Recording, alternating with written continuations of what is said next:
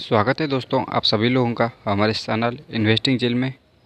तो जैसा कि आप सभी लोग जानते हैं, हम अपने पिछले पॉडकास्ट में एसेट्स के बारे में डिस्कशन किए थे। तो चलिए इस पॉडकास्ट में हम लोग तो एसेट्स का दूसरा भाग होता है, यानी कि एसेट्स का जो विपरीत चीज़ होता है लाइबिलिटीज़ उसके बारे में डिस्कस करते हैं।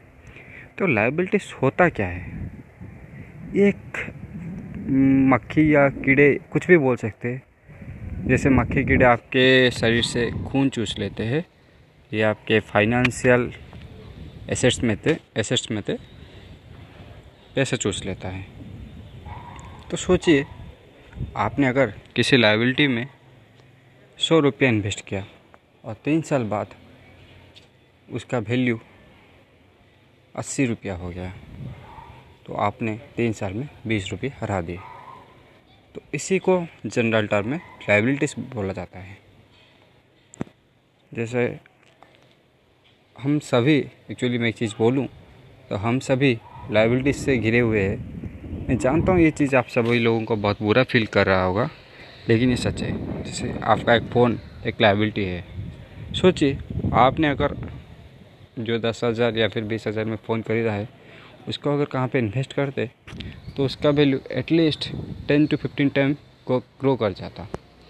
लेकिन आपने दस और बीस हज़ार में एक फ़ोन ख़रीदा, और अगर आपने उसको सिर्फ़ सोशल मीडिया और फालतू की चीज़ों के लिए इस्तेमाल किया तो जब आप तीन साल बाद इसे बेच देंगे या फेंक देंगे तो आपने उतना पैसा वेस्ट कर दिया।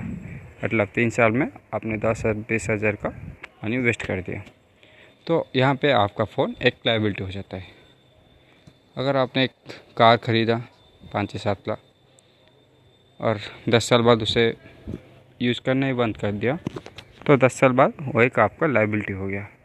क्योंकि आपने एक बार या फिर ई e में जित, जैसे भी कार ख़रीदा, आपसे कंटिन्यूसली पैसा लेते रहा, जैसे पेट्रोल के लिए या फिर सर्विसिंग के लिए तो ये आपका लाइबिलिटी हो गया। इसके बारे में डिटेल में डिस्कस करेंगे।